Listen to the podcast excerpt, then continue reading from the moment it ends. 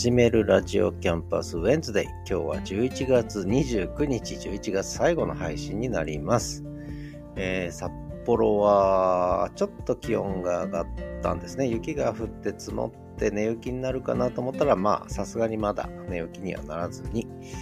えー、結構気温が上がってちょっと溶けて、で昨日はちょっとだけ雨も降ってでそれが雪に夜に変わって、えー、で今朝もちょっと雪がちらついたんですが今はちょっと止んでると、まあ、ただこの後またね気温が下がり始めて、えー、雪も降り始めて、えー、来週は結構雪の日が続くんじゃないでしょうかね。まあそんな札幌12月目前ということで本格的な冬です。で、路面がね、ちょうど溶けて、綺麗にスケートリンクみたいに綺麗に固まって、でそこにほんのり薄雪が積もってつるつる滑ると今朝は結構転んでる人多かったんですが私も3年ぶりぐらいに転んでしまいましたえー、結構ね、転ばないのは自信あったんですが、転んでしまいました。久しぶりにね、えー、戸一郎くんもお散歩中だったんでびっくりして、えー、ましたけれども、まあそんな札幌から今日もお送りしてまいります。今日は水曜日ですので第1コーナーが SNS あれこれ、えー、それから今週の一曲、そして第3コーナー今週のリッスン、最後がザ・戸一郎散歩です。えー、ちょっと雪の音というか、いろんな音が取れましたので、特に氷、今朝氷が張ってたんで、氷を踏みしめる音も取れたかなと思ってます。それから SNS あれこれについても、ちょっといろいろとね、喋っていこうかなと、新しい展開がまたあるのでね、喋っていこうかなと思っております。ということで最後までお聴きいただければあ嬉しく思います。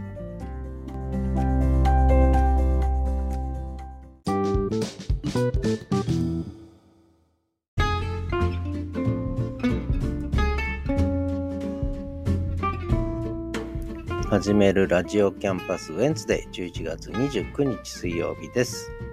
えー、っと、現在朝の9時半。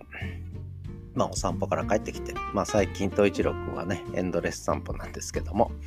えー、雪が降るともうお家に帰りたくない。ね。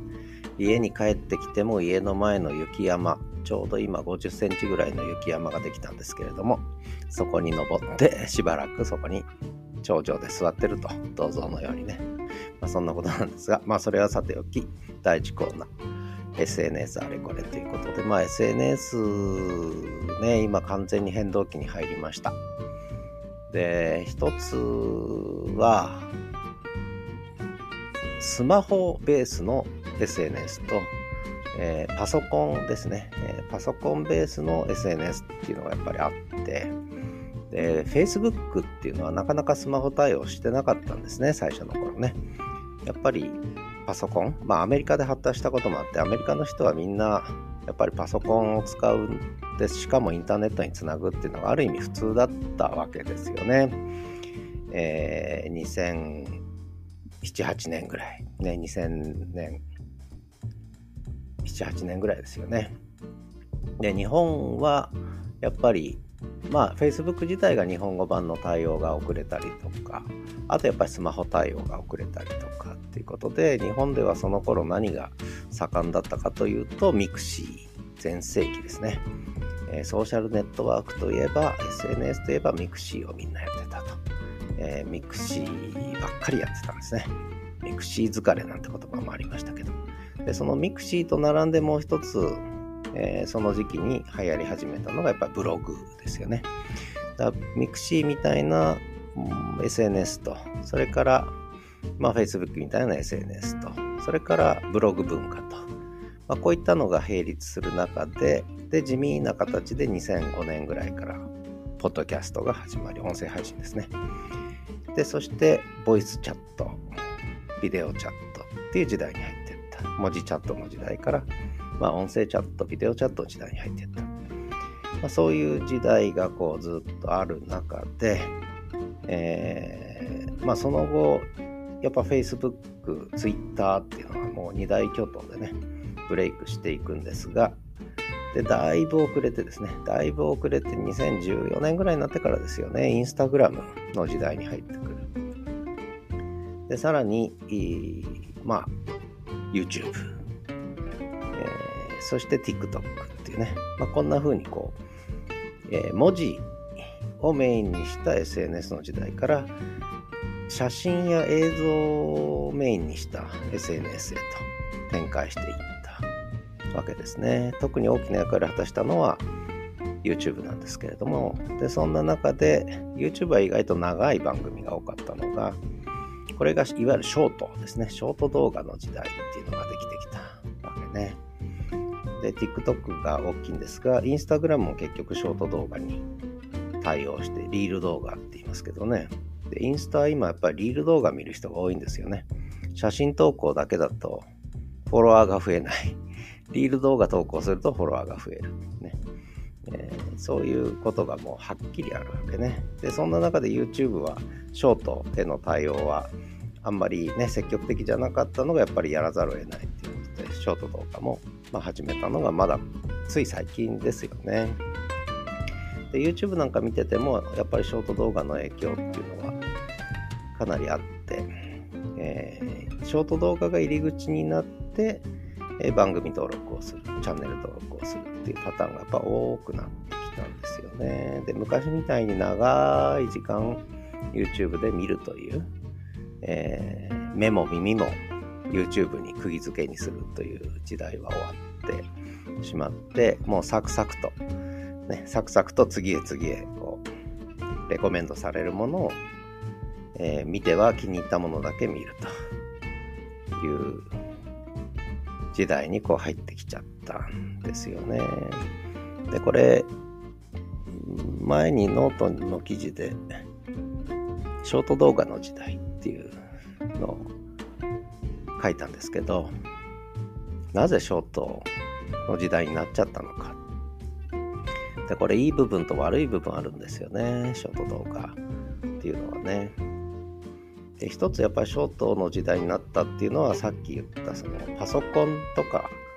でアクセスするよりもスマホでアクセスする人が多くなるとやっぱスマホだとうん例えば分かりやすいのは、えー、YouTube 動画っていうのはいわゆる長編の動画いわゆる動画ね。一般的な動画は横画面なんですよね。でショート動画は縦画面なんですよね。でこれ何の違いかっていうと、要するにパソコンは横画面、スマホは縦画面。で、もうそういう違いに対応してるわけ。つまり、ショート動画を見る人はもう、ほぼ間違いなくスマホで見ている。で、スマホを横にして長編を見るって人はやっぱり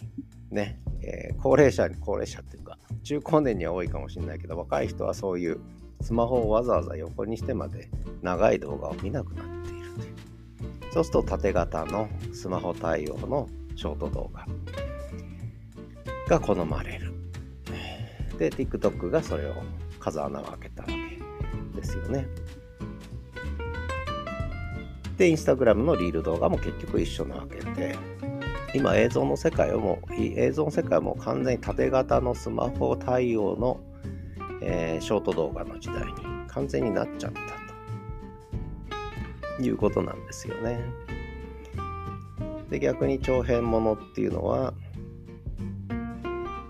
どの程度こう見られてるのか、ね、最近 YouTuber が儲からなくなってきたって話聞きますけどこれはもうまさにそういうことが影響してんじゃないかななんて思ですね。でそこで話をポッドキャストの世界にちょっと展開するといわゆる音声配信の時代になってきたと。音声入力、音声配信の時代に完全に時代はシフトして、文字情報メインの SNS の時代はもう終わりを告げていると。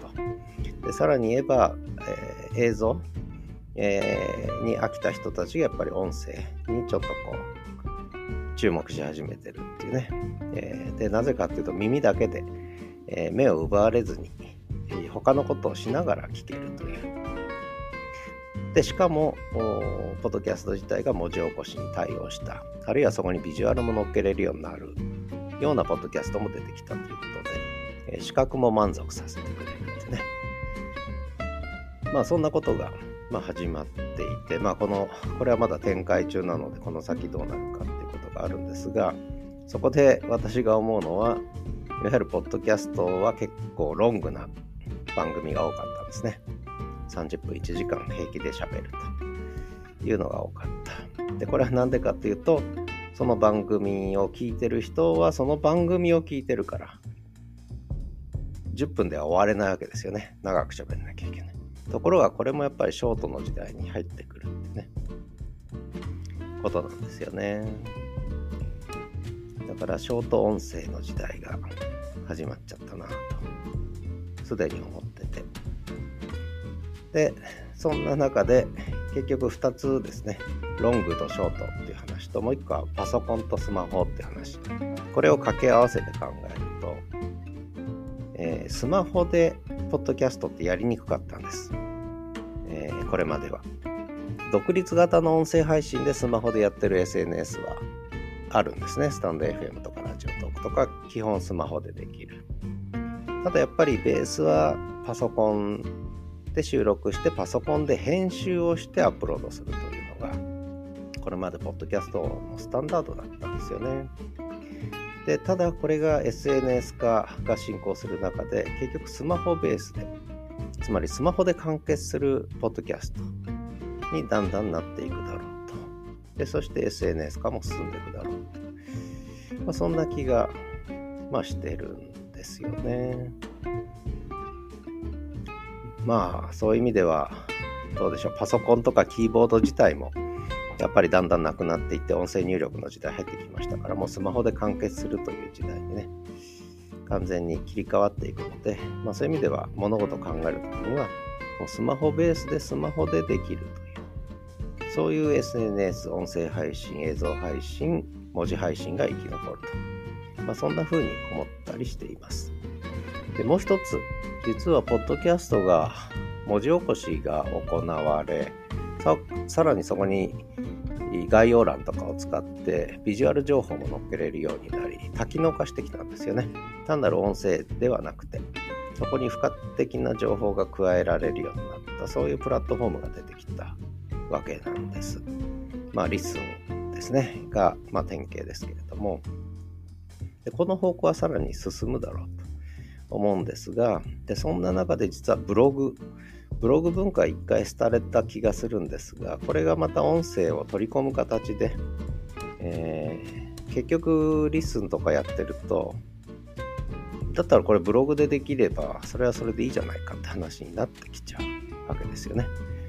だからそうすると、ポッドキャストとブログの融合みたいなことがこれからやっぱり進んでいくような気がしてて、もう一度 SNS 型のブログ文化っていうのがね、音声配信を取り込んだ形で、まあ、展開する可能性もちょっと出てきたのかなとかね、そんなことを妄想したりしていますけど、まあどこまでその見通しがね、当たってくるのか分かりませんが、まあ SNS あれこれということで、えー、最近の SNS 界のこう変化を、まあ、私なりにそんな風に見ていると。まあ、パソコンとスマホ、そしてロングとショート、そして音声配信と文字、写真、映像、この組み合わせね。まあ、こんなことがこういろいろ絡まり合いながら動いていくのかな、っていうことと、既存のプラットフォームがだから変化していくというね。まあ、この辺の動きはまだまだこれからちょっといろいろ展開がありそうで面白いですね。まあ、そんなわけで、えー、今週の SNS あれこれでした。で、今週の一曲ですが、今日はこの曲にしました。これもいろんな思いあるんですが、たまたま今朝散歩してたら、えー、ね、雪が降り始めて、で、昨日雨で、それが、あの、夜には雪に変わって、まあ、そんな雨から雪へという曲は何曲か思い浮かんだんですが、最終的にこの曲にしました。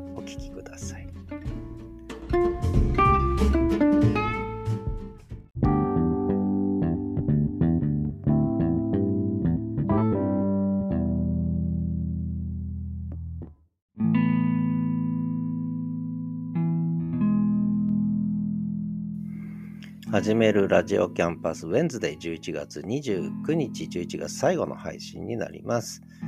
えー、今週の一曲はサザンオールスターズの別れ話は最後にお聴きいただきました。これあの雨は降ってるのに空は晴れているよってね。で、ちょうど今朝雪が降ってきたのに空が晴れてきたっていうね、ことでこの曲が思い浮かんじゃったんですが。で、そして今夜は雪が降るということでね、まあ雨が雪に変わる。まあ実は一昨日ぐらいは雨は夜更けすぎに雪へと変わるだろうってね、そっちクリスマスソングの方ですけどね、そっちを思い浮かべてたんですが、今朝、えー、サザンオールスターズに切り替えました。まあどうでもいい話ですが。ということで今週のリッスン。まあ、今週のリッスンもいろんな動きがありました。えー、いろんな機能改善がね、リッスンさんは進んでて、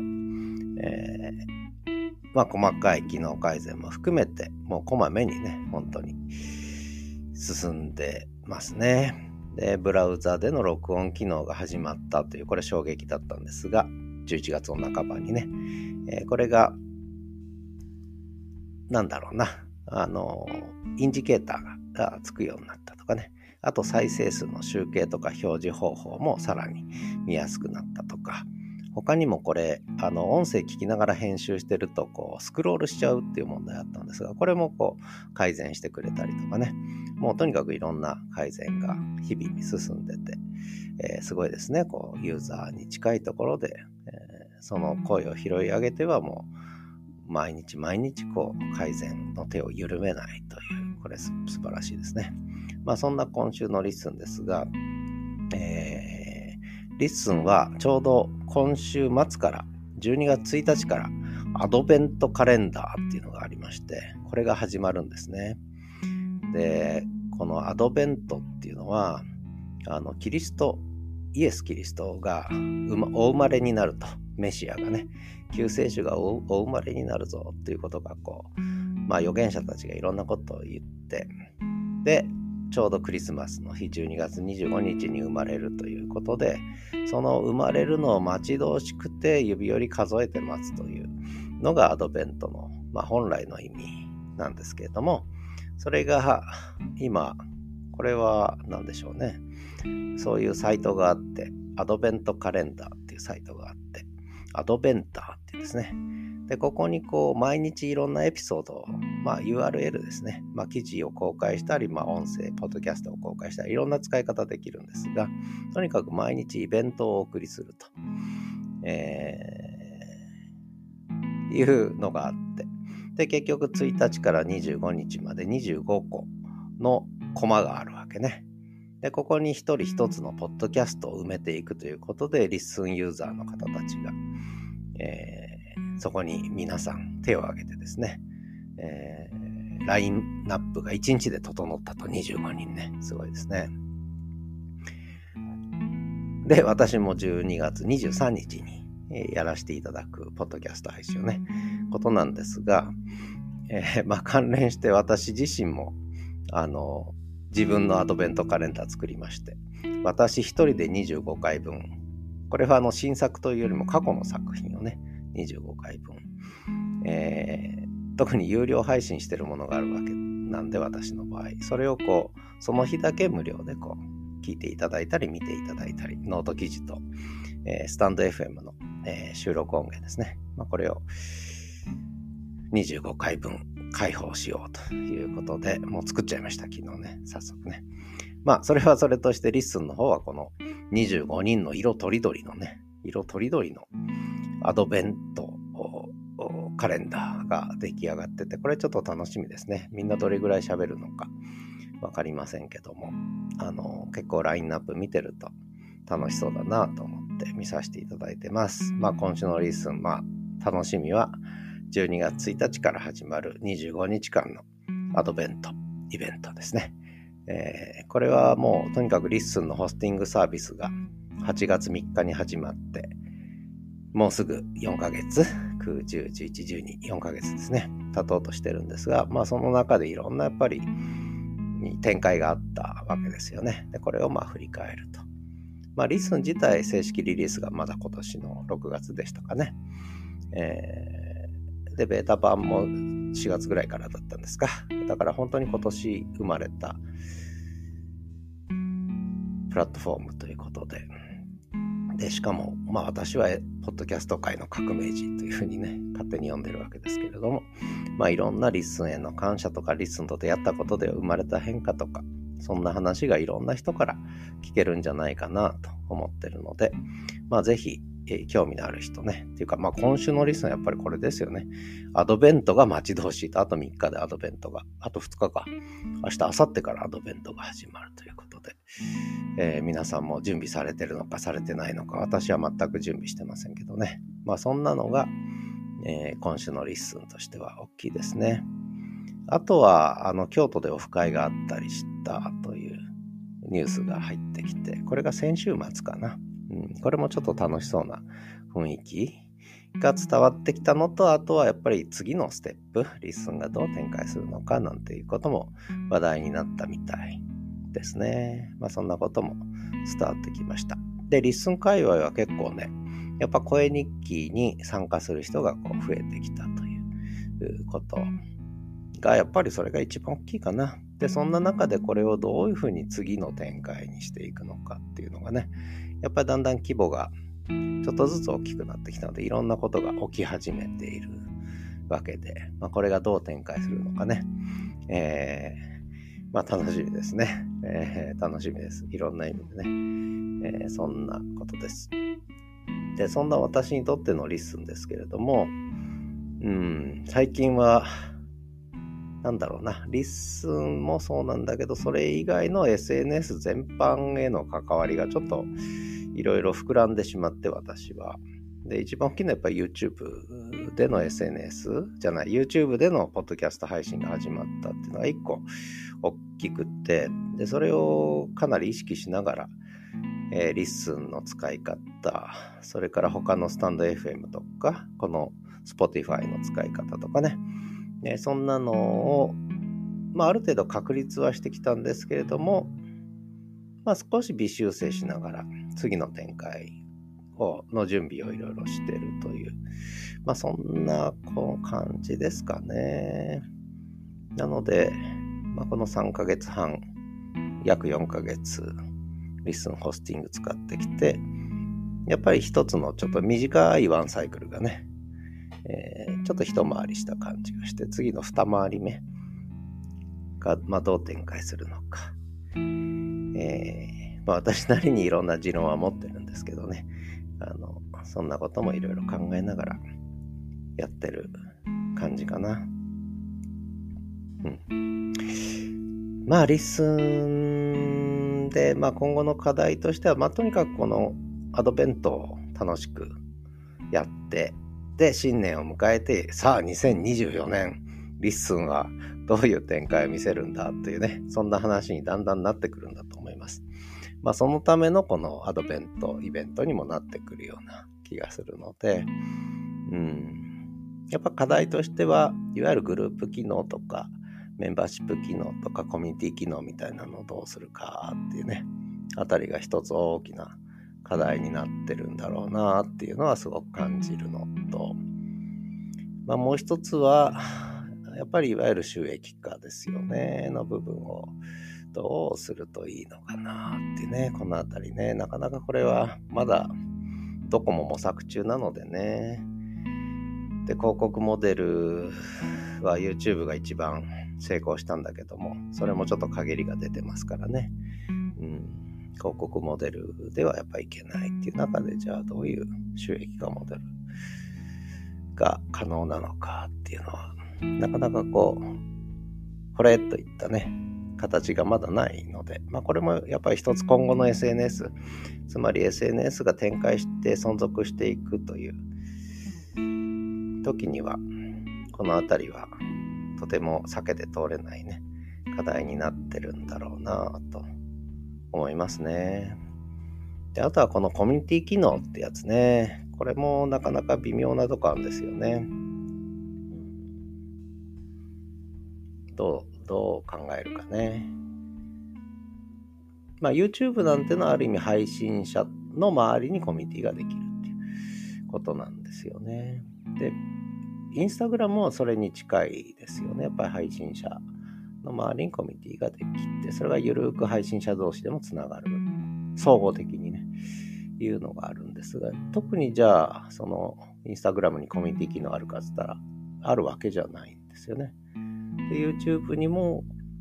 その配信者メインのコミュニティって機能があっても、配信者同士をつなぐようなコミュニティっていうのがあるかとそうでもないんだよね。ただ、リスンはそれをが今できつつあるので、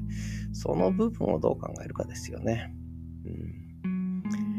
まあ、いろんなアイデアをいろいろ語ってる方もいるわけですけれども、うん。うん。まあ、これぐらいにしときますかね。えー、私の思いはいろいろありますけれども、今日はこれぐらいにしとこうかなと思います。ということで、えー、今週のリスンでした。アドベントが楽しみですね。ついでに私のアドベントも、えー、ね、見てください。ということで、えー、最終コーナー、第4コーナーは、ザ・東一郎散歩のコーナーですが、今日はいろんな雪の音も入ってますし、まあそれがメインかな。収録音源が結構いっぱい入ったかな。まあ、そんな形でお届けしたいと思います。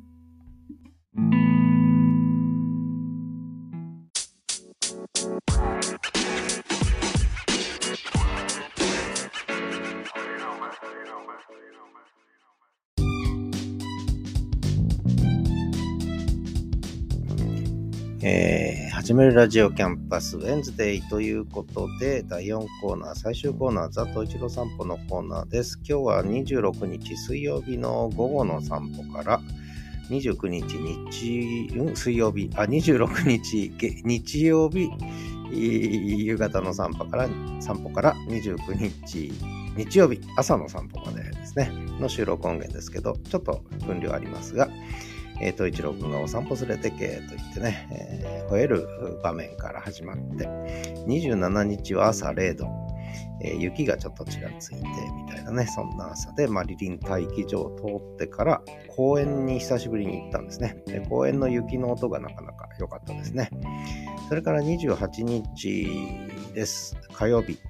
この日は朝ちょっと気温上がって4度。で、ちょっとこう、煙ったモイスチャーの朝だで、統一郎くんの浴場も徐々に収まってきたかなってね、ことなんですが、午後の散歩で雨が降ってきたと。結構雨降ったんですよね。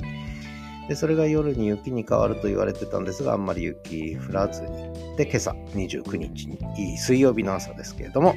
氷が綺麗にその雪が何ていうのかな気温が上がったんで雪が溶けて氷になってもスケートリンク状態で滑って転んだ話ね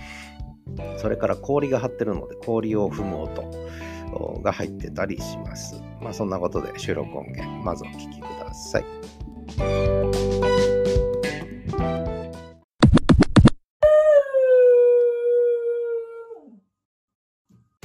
11月26日日曜日、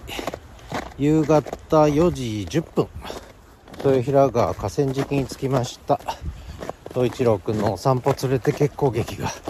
今日は激しかった。はいはい。雪の中、どんどんどんどん進んでいきますね。はいはい。はいはい。えー、またちょっと細かい雪がちらついてきましたけどね。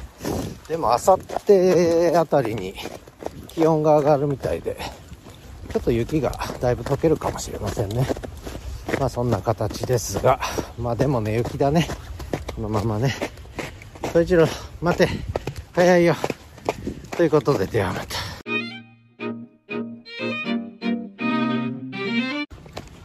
11月27日月曜日朝6時23分、えー、朝の散歩に出てきました。河川敷に一目散に向かっています、えー、今朝の気温は0度。まあまあ寒いけど寒くないっていう感じですね。はい。まあそんなことで東一郎くんは元気よく歩いてます。おうおう、もうお前がマイペースだ、本当にな。はいはい。よいしょ。とても意志がはっきりしてるので。はいはい。はい、ということでまた。6時30分、豊平川河川敷に着きました。月曜日の朝ですけど、静かですね。なんとなくね。雪の音聞こえるでしょうか。えー、そんなわけで、まあ、0度ですけど寒くないですね。あったかいですね。これから明日にかけて気温が上がって明日は雨が降るみたい。でまた明後日に向けて気温が下がるみたいな。まあしばらくはなんか、えー、0度前後で気温が推移するみたいですね。あんまり寒くならない感じですねまだしばらくね。そんなわけで、えー、散歩を続けます。よいしょ。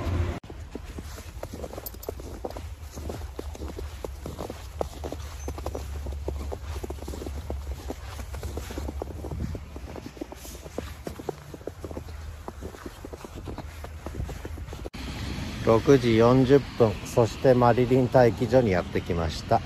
統一郎くんは私の足につかまって、えー、腰振ってます。さあマリリン来るかな？今日はどうかな？ではまた。朝8時40分。統一郎くんのお散歩が終わりません、えー、近所の公園にワンコがいたんですね。その匂いに引きつけられてもうワンラウンド。やってます。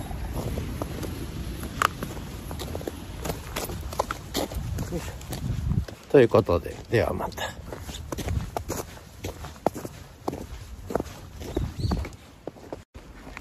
8時42分ようやくキロに着きそうです。はいお家に向かってます。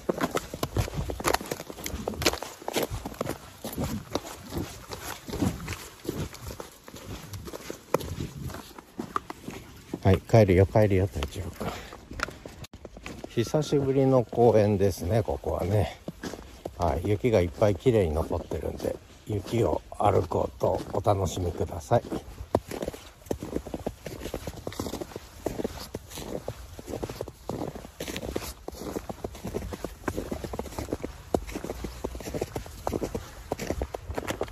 まあ、こんなとこですね。もう飽きたかな？雪の音でした。総一郎くんはまだくんくんくんかつやってますね。くんかつ。そろそろ帰るでしょう。9時になっちゃうよ。困ったな。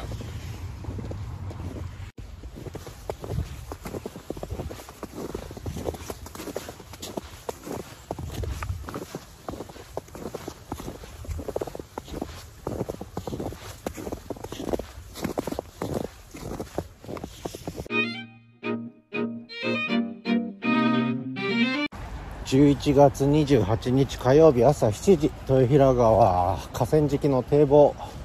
道路の雪は溶けましたね、えー、公園とか歩道の雪は残ってますけど道路は綺麗に溶けました。今日はちょっと暖かいですね。朝4度。これから昼間7度8度ぐらいまで上がってその後明日に向けて下がっていくみたいですね。また明日あたり雪が降るようなそんな札幌です。まあ、雲はあるけど、えー、青空広がってますね。なんというかいい感じの高原の朝みたいなすがすがしい。ちょっとあれかな。ちょっと霧霧までいかないけどもちょっともやってる感じの、えー、モイスチャーの朝ですね。統一郎君はせっせせっせと朝から散歩連れてけと歩いてます。ちょっと浴場は収まってきた感じですね。はい。まあそんな感じでではまた。11月28日午後3時47分、えー、豊平川の堤防雨が降ってきました。今日は気温が9度ぐらいあって暖かいんですけど風はちょっとあるんですが今ちょうど雨が散歩に出たとこで雨が降ってきてまあそんなに強い降りではないんですがちょっとパラパラと降ってきましたね。えー、東一郎君はそんなことを構いなしで訓活中。ではまた。11月29日水曜日。11月も終わっちゃいますね。朝6時55分。豊平川河川敷の堤防。今日はキリリと冷たい朝ですね、えー、雪はだいぶ溶けて、えー、路上は凍ってますね。結局昨日の夜雪の予報だったんですが雪は降らずにほとんど降らずにちょっと降ったんですけどね。今日は何でしょう。雪がない。あんまり。地面はちょっと溶けた雪が凍ってる。薄く氷が張ってる感じですね。ところどころね、えー、冷たい朝ですね。これからまた月末にかけて寒くなるのかな。雪も降るのかな。来週はまた雪みたいですけどね。東一郎くんは、えー、昼間いっぱい遊んだのか、えー、雪が降ると興奮していっぱい遊ぶのか他の友達のワンちゃんにもいっぱい会って興奮したからか。夜はもう熟睡ですね。夜の散歩もせずにもうぐっすり朝まで熟睡ということで今おしっこしながらうんち場所探しています。ではまた。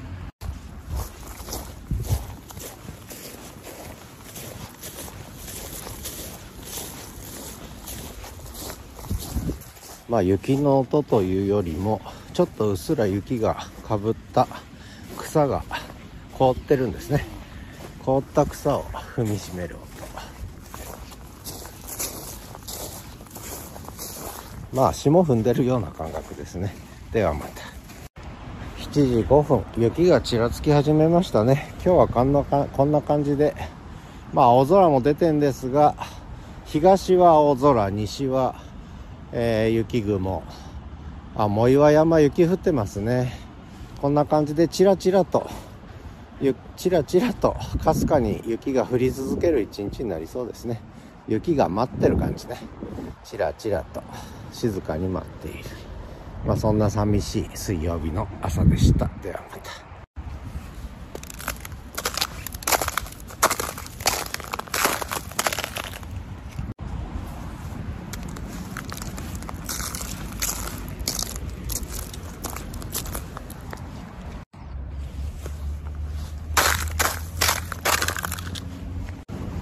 雪がだんだん西の方から雪雲がやってきて東の空もどんよりしてきましたね、えー、結構雪の量が細かいですけど、えー、ちょっと増えてきましたねパラつき方がね、えー、これはこんな感じで結構積もるかな。今日もまた路面が凍ってて歩きにくい。ではまた7時37分細かい雪がまんべんなく降ってきましたね。えー、まああんまり風はないのでもう本当に細かい雪がチラチラチラチラとチラチラより多いね。まんべんなく降ってきたっていう感じですね。はい。だんだんだんだんまた白い世界に戻ってきます。西の空はもう真っ白ですね。東もだんだん白くなってきたしまあ今日は一日雪だね。どこまで積もるかね。そんなにたくさん量は降らないんじゃないかな。まあえー、コンスタントに降り続ける、えー、そんな雪ですね。静かな雪だね。ではまた。7時45分。道路がうっすら白くなってきましたね、ささめ雪だねこれハラハラと、えー、風情のある雪が降ってますけど。これがボタ雪になりね、だんだん粒が大きくなってきて雪のねふわふわ感が増して。もうポタポタポタポタいっぱい。降るようになると一気に積もるんですがまあ今日はそこまでいかないんじゃないかな。そんなわけで統一郎君の散歩を終えて家に戻りたいと思います。ではまた。7時45分。路面がツルツルで全て転んでしまいました。3年ぶりぐらいに転んだかもしれません。ではまた。7時57分。一度帰りかけたのにまた戻り始めた統一郎君。空は晴れているのに雪が降っているよ。そんな札幌です。8時3分。河川敷堤防から帰ろうとしない統一郎君。雪は降ってるけど晴れてきましたね。えー、藻岩山の上も青空が広がって今日が差してきましたね。あ統一郎君は堤防の上にスフィンクス座り始めました。これは長期戦になりそうです。ただいま8時3分。まあ雪が止みつつあるんでいいんですが。ねすごいね。青空で日が日差しがあったかいのに雪がちらついてると。北狐の嫁入りでもあるでしょうか。ではまた。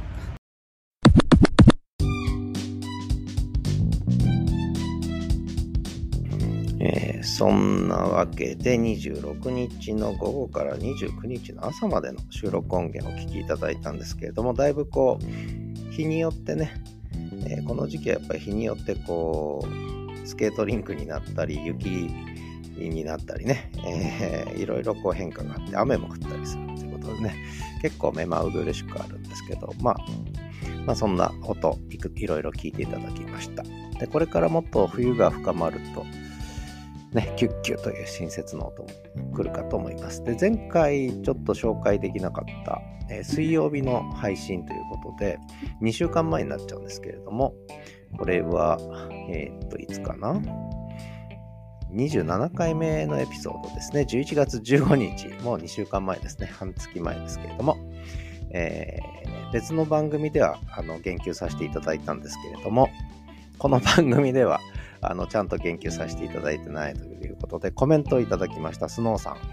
まさに雪スノーさんからね、雪を踏みしめろと伝わりました。こちらはまだ先ですが、私も月が来たらやってみたいと思いました。エンドレス散歩もお疲れ様です。ということで、コメントいただきました。ありがとうございました。えー、スノーさんの地域ももうじき雪が降るかな？まだかな？もうちょっと先かな？まあそんな感じですね。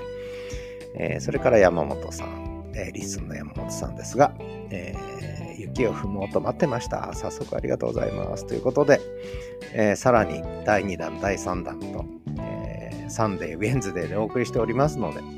え、まだ飽きてなかったらいろんな雪の音これからも出てきますので、ぜひお聴きいただければと思います。今日はね、今日は氷を踏む音、それから凍った草を踏む音ね、え、そんなのも入ってましたので、えー、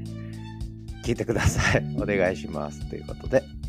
えー、ザ・東一郎散歩のコーナーはこれぐらいでいいかな。東一郎の名前の由来当てクイズは、まだあと1ヶ月ね、ぐらい考える時間あるので、もうみんな考えてないと思いますけど、まあ、どっかで中間ヒントぐらい出そうかなという気にもなってきてますが、まあ、皆さん、えー、師走目前でお忙しいと思いますので、えー、ね、時々思い出したら考えてみてください。まあ、そんなことで、えー、今日も最後までお聴きいただきありがとうございました。エンディングです。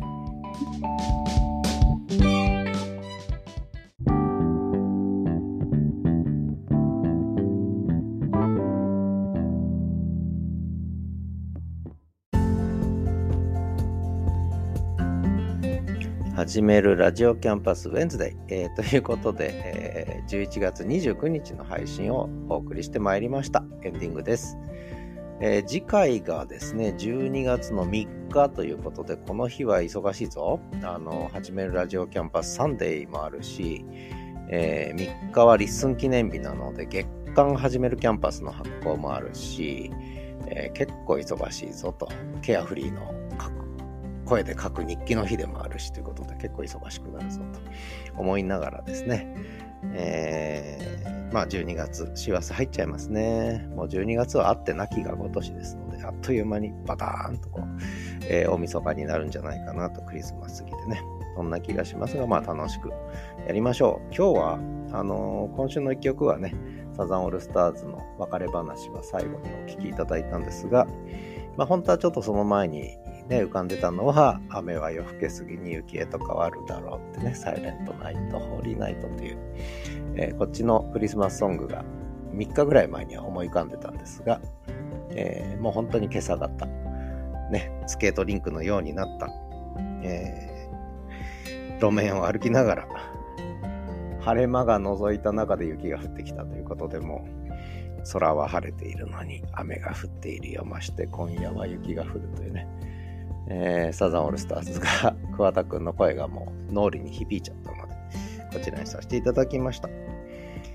えー、それから私の方はもうアドベントね、えー、リスンのアドベントも12月23日に登場しますが、まあ、それより何より12月1日からもう一人アドベント25日間ね、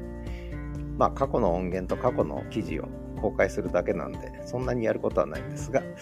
まあただ、これはこれで一つのイベントとしてやろうかなと思ってるのと、あと合わせていくつかね、年末大出血サービスもいろいろとアイデア浮かんじゃったので、まあそれもやろうかななんて思ったりしています。ということで、2023年、えー、年末も押し迫ってまいりました。まだちょっと早いか。えー、このまんま、ポッドキャストやりながら、進んでいくのかなと来年を迎えちゃうのかなって思ってますが、2024年はどういう年になるんでしょうか？まだ早いか。で、次回12月3日の配信終わったら、今度ボーナストラックなんですね。8回のサイクルが32回目ということで、8回のサイクルが、えー、四波32ですね。もう4サイクル目が終わるということで、4ヶ月が経とうとしていると。シーズン3始まってね。結構シーズン3長続きしてるんですよね。自分でもびっくりしてるんですけど、シーズン1、シーズン2、特にシーズン2は短かったんですが、シーズン3はこれはペースよく長続きするぞと。ご長寿番組、長寿番組になるんじゃないかぐらいの気がしてますが、まあ私が生きてるうちはやってるかもしれません。そんなわけで、えー、今日も最後までお聴きいただきありがとうございました。えー、さよなら。